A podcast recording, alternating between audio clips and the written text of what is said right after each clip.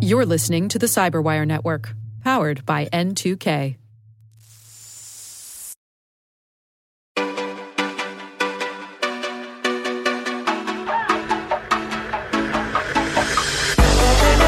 Hello and welcome to Security Unlocked, a new podcast from Microsoft where we unlock insights from the latest in news and research from across Microsoft's security engineering and operations teams. I'm Nick Fillingham. And I'm Natalia Godyla. In each episode, we'll discuss the latest stories from Microsoft Security, deep dive into the newest threat intel, research, and data science, and profile some of the fascinating people working on artificial intelligence in Microsoft Security. And now, let's unlock the pod. Hello, everyone. Welcome to another episode of Security Unlocked. Today, we have Sarah Armstrong Smith on the episode, who is a chief security advisor at Microsoft. And technically, she's coming to join us to talk about her four part blog series, Becoming Resilient by Understanding Cybersecurity Risks. But the conversation is just so much bigger than that title indicates typically we have conversations on this podcast to discuss technical concepts in security and the technologies that support the security industry. But today we're, we're going to deviate a bit and discuss how to talk about security to non security persons. Right. So if you're a listener of this podcast, chances are you are a security professional. That's your job. You're in information security, you're in cybersecurity. And from time to time, you're going to have to talk to folks that don't understand your world, don't understand your role, don't understand the, the threat landscape. But well, you know, one of the great things that Sarah's going to cover in this, uh, in this episode today is some really helpful tips and guidance on how to connect with folks that don't understand this space and how to have a conversation that is, that is impactful. It's not a technical conversation, but it's a very, very valuable one. And I think uh, listeners will really enjoy it. But before we jump into today's conversation with Sarah, a quick plug for uh, episode six of Security Unlocked CISO series with Bret Arsenault. This is the uh, final episode of this first season. It's a cracker. It's Bret interviewing Roland Cloutier, who is the CISO for TikTok. These two gentlemen go way back, so they have a fantastic chemistry and a fantastic conversation about security. We'd love you to listen to that after this. But we'd also love to get your feedback. This is the end of the first season for CISO series with Bret Arsenault. And we would love to know what you liked, maybe guests you'd like to hear from. Natalia, how can folks get in contact with us? You can find the series at securityunlockcisoseries.com. But as Nick said, if you do have feedback, feel free to email us, tweet us. You can send a note to us at securityunlocked at microsoft.com, or you can DM us or mention us on the Twitters at Microsoft Security. On with the pod. On with the pod. Welcome to the Security Unlocked podcast. Sarah Armstrong Smith, thanks for your time. Thank you. Great to be here, Nick. Sarah, we are chatting to you in the AM for, for Natalia and I, which is very unusual. We normally don't get out of bed this early, but you're dialing in from London. Is that right? Just, well, the UK. I think everyone just thinks a UK equals London, but. where, where are you in the UK? I live in a little village called Wil- in Wiltshire, which is about 100 miles or so away from London. But I live in the country. It's great. So I'm my last name is Fillingham, and there's a very small hamlet called Fillingham, about 100 miles out of the UK. Ever been there? Do you know about it? Is it famous? It's famous, right? Everyone knows about it. No, don't ask oh. me if oh. I've met the Queen either, because that's another very favourite question. have you met anyone royal? I don't think I have actually. No, I'm not important enough. Oh, all right. Well, maybe we'll get to the list of famous, important people that you have met later on. But welcome to the podcast. I'm really excited for this conversation because we're going to cover a topic that we probably should have covered long ago. And so it's great to have you on. We're going to talk about how to have impactful security conversations with people that aren't security professionals. So, you know, business people, leaders inside your organization that either don't have much exposure to security, maybe find security a bit daunting. And Sarah, you're here because you uh, co-authored a series of blog posts on the Microsoft Security blog, which you know go- goes back actually to sort of late 2020. So it's a really interesting, evolving conversation. Before we jump into that, can we learn a little bit about you? Uh, what's your role here at Microsoft? What's your path to Microsoft? Tell us what you do day to day. Yeah, yeah, sure. Yes, I'm Chief Security Advisor. I actually joined Microsoft last April I joined just as the UK went into lockdown. So I've actually spent my entire Microsoft career from my home office, which has been very interesting. But my background actually um, stems from business continuity over 20 years ago when I found myself working on the Millennium Bug or Year 2000 program. And from there, it kind of pivoted from business continuity to disaster recovery. I've spent 12 years in cybersecurity and into data protection and privacy. So I very much kind of say I'm from the business side of cybersecurity as opposed to the deeply technical side. So it's really looking at it, as you sort of said, from the business lens, really. And that's hence the blog series and why we wrote it. Great. And for, for our listeners out there, it is called Becoming Resilient by Understanding Cybersecurity Risks. And it, it's a four part series on the Microsoft Security blog. So, with that, let's start with a, a, a big, broad question. So, what is risk? How is it framed in the cybersecurity conversation?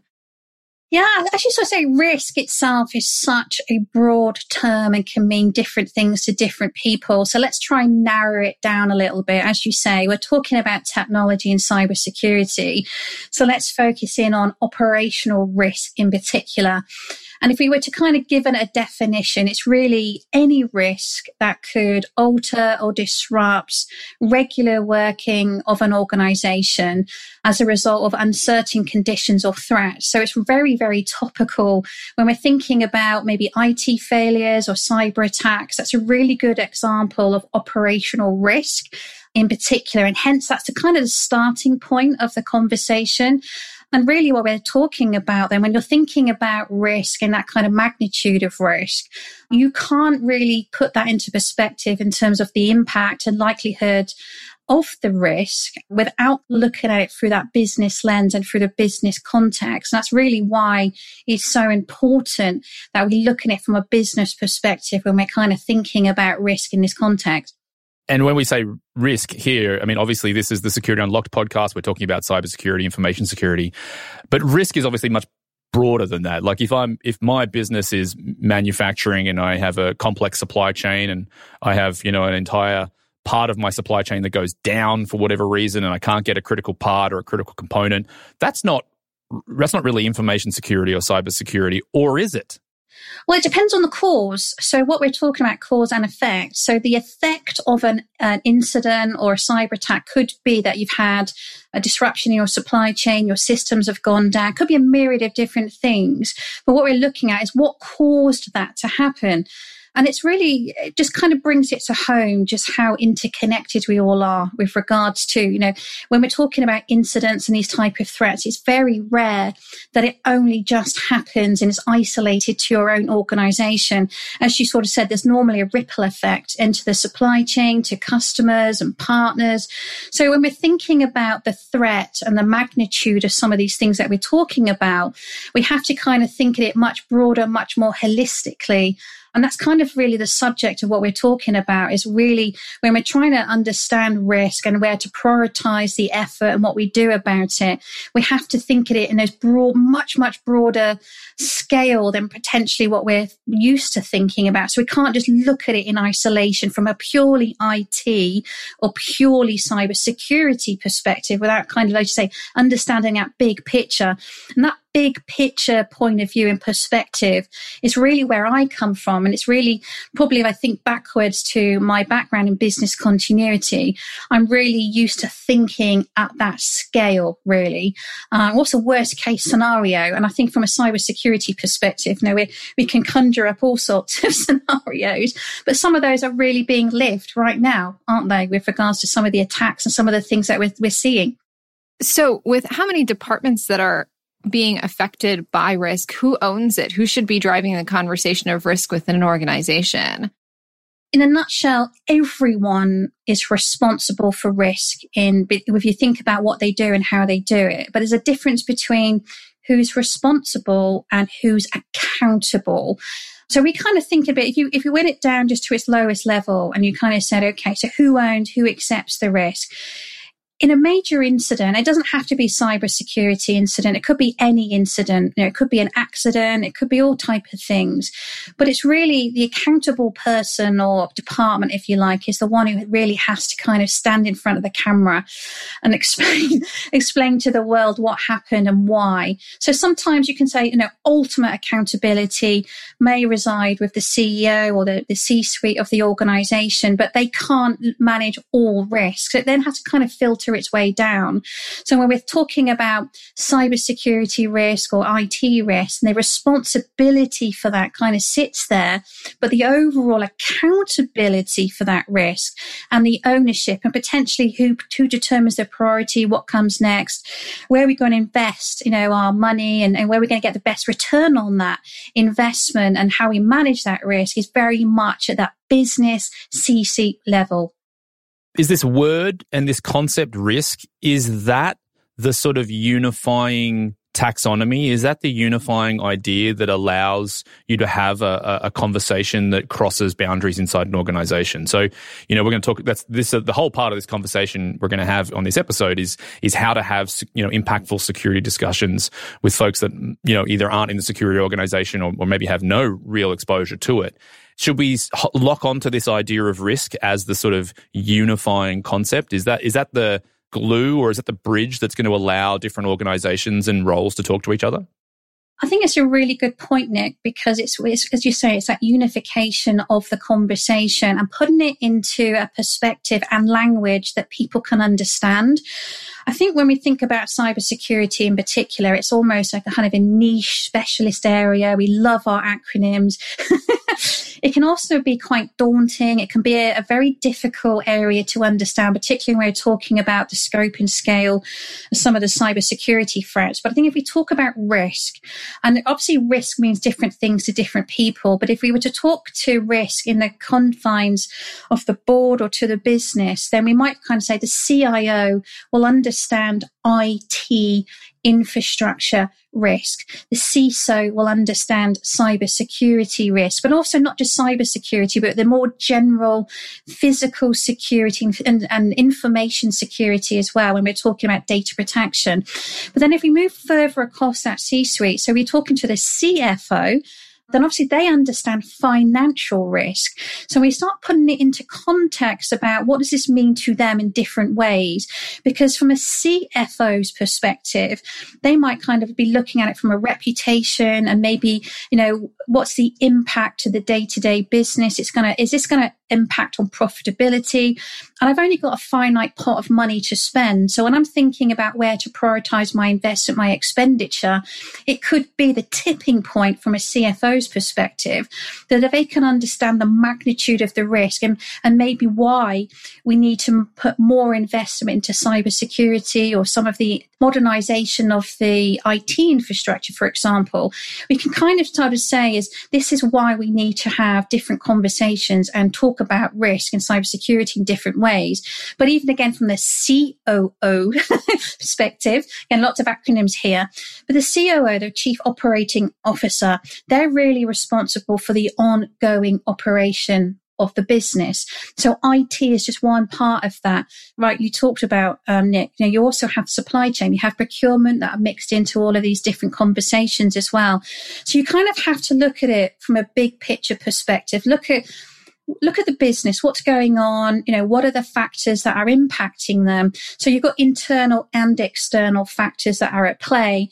And you kind of have to think about the economy, the sector that they're in, whether it's, you know, some of these risks are unique maybe to a particular country. But I think in a really good example that kind of brings a lot of this home is the pandemic itself and just kind of how companies are rethinking and reevaluating to a certain extent their business models you know, they had to invest on keeping services up and running and have those communications with their customers, partners, employees. But many companies are now kind of thinking, what next? particularly from that transformation perspective. And that interplay with technology is so important. So it's not just a case of understanding the risk, but equally you also have to understand the opportunity that comes with a lot of these things as well.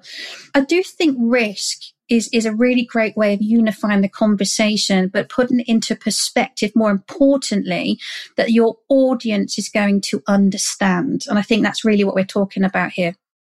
With all of these different risk conversations becoming more interconnected around a, a, single risk and resilience strategy, how can cybersecurity practically be involved in that strategy? How can the leaders start to think about embedding cybersecurity in the overall risk strategy of the business? Well, I think when we're talking digital, we're talking about, you know, how IT and digital transformation is so embedded into everything that we're doing. And so is cybersecurity. So if you think about this kind of digital disruption, customers are moving to the cloud, they're multi-cloud environment, they're embracing, you know, huge amounts of cloud applications and services. But coupled with that, with people working remotely from lots of different devices. And we're not just talking about the IT infrastructure anymore either. We're also talking about operational technology. If we think about manufacturing and all of these different interplays. We've got IoT, industrial control systems, and there's that cybersecurity really interplays into everything. And I think maybe sometimes um, cybersecurity might be thought about as a cost center, as a necessary evil, let's say. But actually, if we do it right and we do it in the right way, then cybersecurity can really be a massive differentiator and we can also turn a lot of these things where we're talking about the negative side of risk. We can talk about how we utilize cybersecurity as a business enabler for that longevity and, and, and having those transformation discussions because if security is built in by design and by default from the outset of any of these discussions, and sometimes these discussions are further afield um, and they're already, already be in flight, but we sometimes find that some of the cybersecurity discussion is a bit of an afterthought. Maybe it's a bolt on, it's a retrofit.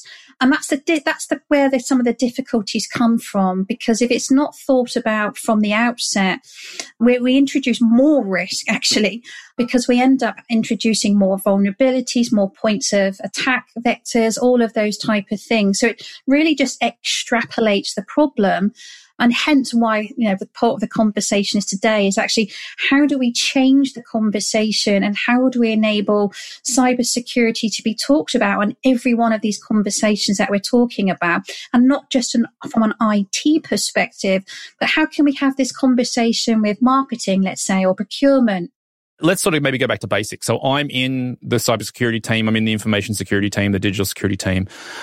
I need to go have a conversation. Maybe it's even just lunch. I'm sitting down with this person and they're like, What do you do? I don't get it. I don't understand your job. Tell me about cybersecurity. How do you recommend that security people start to introduce the concept of cybersecurity and sort of information security to folks in their organization? So, same, same company, same shared mission, but really don't have any idea sort of how that world works. Well, I think it's just put it into perspective, like we sort of said, in terms of what is it they do, what they're trying to do, what's their mission, and those type of things. So I think it's, it's as much as we're trying to have a conversation about what we do, when we're trying to put it into a business perspective, we, un- we need to firstly understand what they do. Mm-hmm. what are the key things that they need to be thinking about? So as you sort of said, you know, what are they trying to do? Are they trying to break into new markets? Are they trying to get more exposure? Are they trying to increase their customer base? Are they trying to open up new ways of working and, and all of these things combined? And I think if we can then understand the why from their perspective, the what and the why, we can then kind of introduce some of the security elements into that conversation and again kind of echo it around risk. So if i'm thinking about new products and services um, and some of these type of things i want to know is this a completely brand new service or is it an evolution of a current service that we're trying to do? And what's the kind of the output of this? And, and who's the users? Is this of consumers? Is it employees what data is we utilizing and how do we connect to it? So there's, there's a lot of kind of just open ended questions that give us a real good feel for what's going on and why and what those outcomes are. We can kind of really then bring in even some of the discussions around identity and those kind of controls and policies. Have you kind of thought about you know, what would happen if that was got into the wrong hands?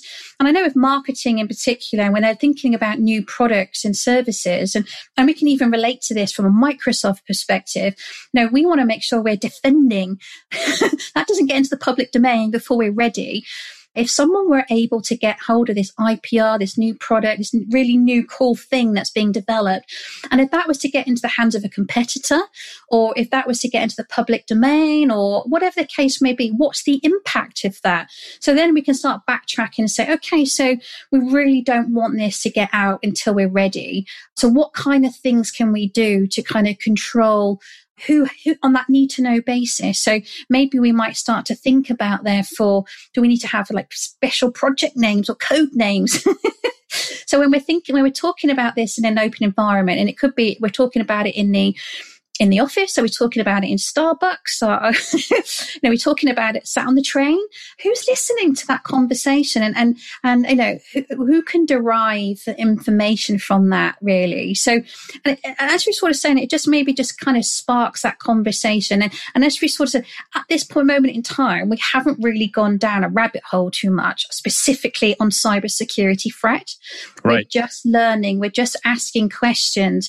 And I think that just enables us to to really kind of then think about what comes next. So if we can define potentially what the problem is, what the challenges might be of what you're trying to do, um, then we can kind of then frame some of those specific cybersecurity conversations and some of the threats that may be as we just talked about, what are the key risks? What are the things that they're really going to keep them up at night? And therefore, maybe how to prioritize that conversation, what comes next. So I want to make sure I, I sort of understood that in this scenario, it was a you know a security person meeting with somebody in marketing, and maybe it's the first conversation. It's it's it's a kickoff. It's the you know they don't know each other or they haven't worked together in, before. So instead of jumping into the security person trying to explain the full gamut of what is cybersecurity, how does cybersecurity sort of exist, what is this thing that I do as a cybersecurity person day to day, it sounds like what you're recommending the security person does is just ask lots of questions to really truly deeply understand the the goals and and, and motivations and uh, sort of strategy of that marketing person. So before you even start to explain what is malware and what is phishing and why is your password not strong enough? you know, it's it's really like no. First, I I really want to understand your world. I want to understand the things that you care about. I want to understand about your the life cycle of the things that you uh, create and manage. And from there, you you're looking for sort of signposts, or you're looking for things that you can anchor back to this idea of risk. Did I get that right? Is that sort of what you would be recommending folks do? In 100% in a nutshell absolutely. And it might just be that we can just pinpoint a couple of things that they've talked about and then bring in some of these you know potential threats. Have you thought about this? You know and, and how we can kind of work together because if you just hit them with everything all at once they're going to be like rabbits in the headlights really. And they're probably they'll probably be more turned off than turned on. And we want them to be turned on to cybersecurity let's be honest That's that might be the uh, episode title right there. We want you to be turned on to cybersecurity. I know. We'll just be careful what people think they're tuning in for. Switching gears a bit, but in in part two of the series, you walked through a really great example on human operated ransomware to express how risk can happen in an organization, then walk through some of the practical ways in which you can protect against that risk. So, uh, would you mind sharing the human operated ransomware example with us today? Yeah, so I think it's worth just putting it into perspective. So, you know, we hear a lot in the news about ransomware and, and really from our perspective, why is this important and why now? So I think it's probably, let's just take a minute just so, just to explain the difference, I think, between what's human operated ransomware and maybe commodity based ransomware. So if we were to roll the clock back maybe eight, ten years ago, ransomware used to be very much focused on individuals and maybe um, encrypting their hard drive, let's say and maybe they'd be asked for a couple of hundred dollars to unencrypt their hard drive. But it was very much very random, um, scattergun approach. They didn't really care who was targeted, but it was very much targeted at people and individuals. And over the kind of time, they kind of realized that actually if they wanted this to be more profitable they have to target organizations and that's really how things have evolved over that kind of time frame but where we bring it up to the current where we are now and what do we mean so the, the ransomware itself has become much more targeted. And no longer are we just talking about the encryption of a network. Really, what we're seeing with some of the attackers as well is they're actually extorting, they've already kind of exfiltrated data. They're looking at extortion um, in terms of getting that data back or stopping that release of the data. But before they've even kind of got hold of the data itself, um, they need to do, they need to learn your organization. They need to know what's valuable to you and kind of making you more likely to pay that ransom. So if we think about really what's their objective, so their objective is really to try and monetize um, the situation, trying to back you into a corner to force you to have to pay. And the human operated rep, the element of this really is about them taking their time really thinking about their their target.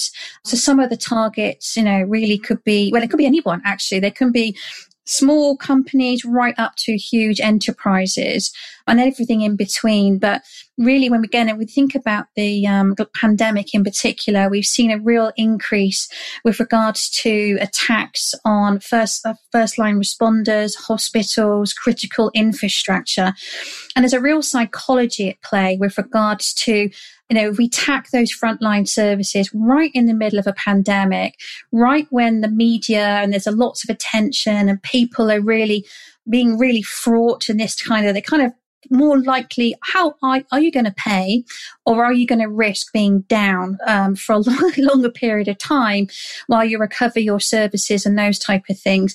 So i think i just wanted to kind of put that into context really with regards to what's the difference and why why we're so concerned about this. But also something we've witnessed over the last six months 12 months is the fact there's there's a level of recklessness almost with the attackers and how far they're willing to go with regards to they're not just talking about disruption, but potentially destruction as well. And that kind of, that, as we sort of said, that ripple effect in the supply chain, that you're, you're, talk, you're taking down services, you're impacting people's availability to get access to, to operations and all of these type of things. And that's, that's really the concern that we're dealing with. And it's trying to put that threat and that risk into a business perspective. And because when we're talking about an event of this magnitude, which is really aimed at disrupting the enterprise at scale, that in this type of scenario, we're not just talking about taking the IT infrastructure down. Uh, we're also talking about taking their operational business down as well. So as much as we've got a cyber response, we've got an IT response, we also got to be thinking about what the business is doing in this scenario. So if I, inc- if I lock you out of your network, if I remove data, there's a crisis management response that has to kick in. And if I prevent people from being able to access their services or communicate with their consumers and all of these type of things, you're under a lot of pressure. So as much as we talk about the IT response, as we said, what's the business doing? Do they have manual workaround procedures? Can they even run their business in a digital environment? Can they go back manual? Probably not. So our objective really is twofold. It's one to get the business up and running as quickly uh, and as efficiently as possible, assuming you've had a breach, but also to try and stop a breach from happening in the first place or at least limiting the attack or limiting the impact of that. And that's why we have to elevate this discussion and the threat into a business level discussion because they need to understand the will and motivation of the attackers from one perspective, but also the fact that we, from a, we need to understand what's the business and the IT response combined and kind of are they looking at this from that perspective? I can see why you use this example. It really comes back to the beginning of our conversation. I mean, one with human operated ransomware just being such a lucrative model and the increasing number of threats, cybersecurity has to have a, a seat at the table in all of the risk conversations. And then that last point you made, it's it's end to end. The whole organization can be impacted by this. So there's a there's a reason why the organization has to work together. So for the security teams and, the, and, actually the broader organization, what should they be thinking about if there's an incident like this? How can, as a complex organization, they apply some best practices? Yeah, well, I think it's really important, first and foremost, you know, when we're talking about resilience, is really understanding, and it's part of the whole conversation, is what is important and what is critical to your business in terms of the data, the assets, and really trying to put some priority. But we talk a lot as well about that assumed compromise perspective, and we, we utilize that example of marketing. But if we assumed that somebody could get access into your products, into your services, into your network, into your data. What could they do with that data? So we're trying to put it into some kind of perspective, really, in terms of if we know and understand our business and we understand what the impact is, we can start to take some proactive measures in terms of what we can do and how we do it. So the second part really is about this is constantly evolving and it's not a one time event. So I think from attacker's perspective is they learn our defenses as well. So as much as you know, we talk about a lot about don't pay the ransom and to rely on backups and those type of things.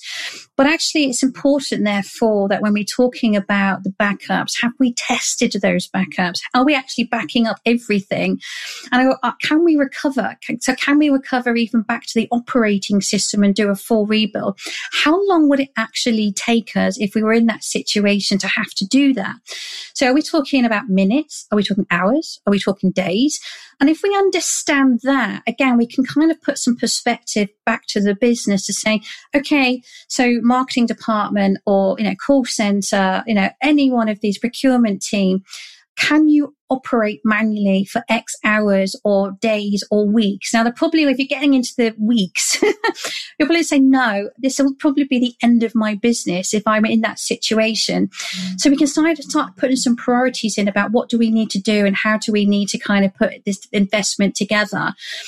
But also we need to can kind of can think about what is their objective? You know, we talked about the data is one thing, but actually how do they get access into the environment in the first place? Now, the vast majority of attacks still start with some kind of credential theft. We mentioned phishing before, but actually they will use any which way in. Literally, they don't really care how they get in. It's about them getting access in. So I'll either come through email, I'll come through social engineering where I'm kind of trying to get your own people to give up information and potentially scanning for vulnerabilities in your network, unpatched servers, unpatched devices. So any of those attack vectors, any of those things really give me an entry in. And then what? So really what they're trying to do. So for them to be able to launch a successful attack, they need to have that elevated privilege. They need to be able to have that administrative control that enables them to exfiltrate data or make changes and those type of things. So really what they're doing is twofold. They're laterally moving across the environment potentially from your on-premise into your cloud. Um, they're elevating those privileges. Um, so how do we counteract that? So we're counteracting as much as possible that initial entry point but also trying to uh, reduce their ability to get access into those administrators. So we talk a lot about the principles of least privilege and not having open-ended access and these type of things. And we're often asked, how does Microsoft protect Microsoft, for example? And how do we secure the cloud environment? So we have things which is just in that, just enough and just in time access. So if we had to make a change or do a configuration change, any of those type of things, if it only takes five minutes, we only give five minutes access. And really what we're trying to do is slow down, slow down the attack and we can't stop every attack. So we're just trying to make it as hard and difficult as every opportunity. But also, if we think about, you know, we talked about this potentially unpatched, uh, out of support devices. So part of what we're trying to do is constantly modernizing and moving our way from this legacy environment. Um, and we talk about cloud a, lot, but it's really just trying to understand some of those foundational, uh, what we call good hygiene practices, really which is understanding those vulnerabilities, understanding the impact of those vulnerabilities, and continue and having continuous processing to try and reduce those vulnerabilities down as much as possible. But conversely, we talk about it as well is sometimes it's not possible for companies to be able to just universally upgrade. you know, particularly if we talk about a manufacturing site, let's say, you can't take a production line offline for too long uh, because it costs money. You know, we talked about, you know, again, some of these repercussions and those type of things. So we have to be mindful of these type of things as well. And, and when we're talking to the business, we're talking to the risk is how can you still manage your production line, but be safe and secure. So a lot of the, the examples, we might talk about segmentation. We might talk about, again, slowing down the ability for the attackers to laterally move and get access into these type of environments. So we're really looking at as taking opportunities to reduce the risk down is one thing that reduce that probability of attack. But again, if we then assume we are going to be attacked, how do we limit the impact? Um, that's why we talked about the backups and testing those backups. But also it's important as well to have an immutable copy of that backup. So what I mean by that is a kind of a, a third backup, if you like, which cannot be tampered with. It cannot be deleted. It's a safe, secure backup. So even if the attackers try to delete it, they try to compromise that backup in some way, you can be safe in the knowledge that you have a third copy of that backup. And that backup may sit uh, in a cloud environment or some other environment. But there's, there's really multiple things that, that's at play here. But really what we're trying to do, as I say, reduce the probability of an attack from happening and then reduce the impact if that attack were to occur. Before we jump off here, I, I wanted to pause and, and ask, so what are one or two big takeaways from the conversation today that you'd like our audience to really take to heart? As I sort of said, A is how do we make security a business enabler? How do we turn it into an opportunity? Make sure that you can engage or having these right conversations with the right people and just kind of break down those silos and those barriers and don't come at it with any preconceptions really. Just don't be afraid to have the conversation and start now, really sooner rather than later. And I think if I, there's a resonating theme, I think one last thing would be about how do we turn people on? security. hey, Sarah, I think we should have you back for a part two of this conversation where maybe we can actually we can talk about putting together an actual uh, cloud security strategy and, and then and then moving from just simply how do you sort of open the door and start having a conversation with people and then how do you actually land a sort of a modern cloud based security strategy with with business leaders. Would you would you would you come back and complete that conversation with us? Well, how could I say no? No, yeah, absolutely. Yeah, be cool. All right, Sarah, thanks so much for your time. We'll talk to you on another episode of Security Unlocked. Thank you. Bye.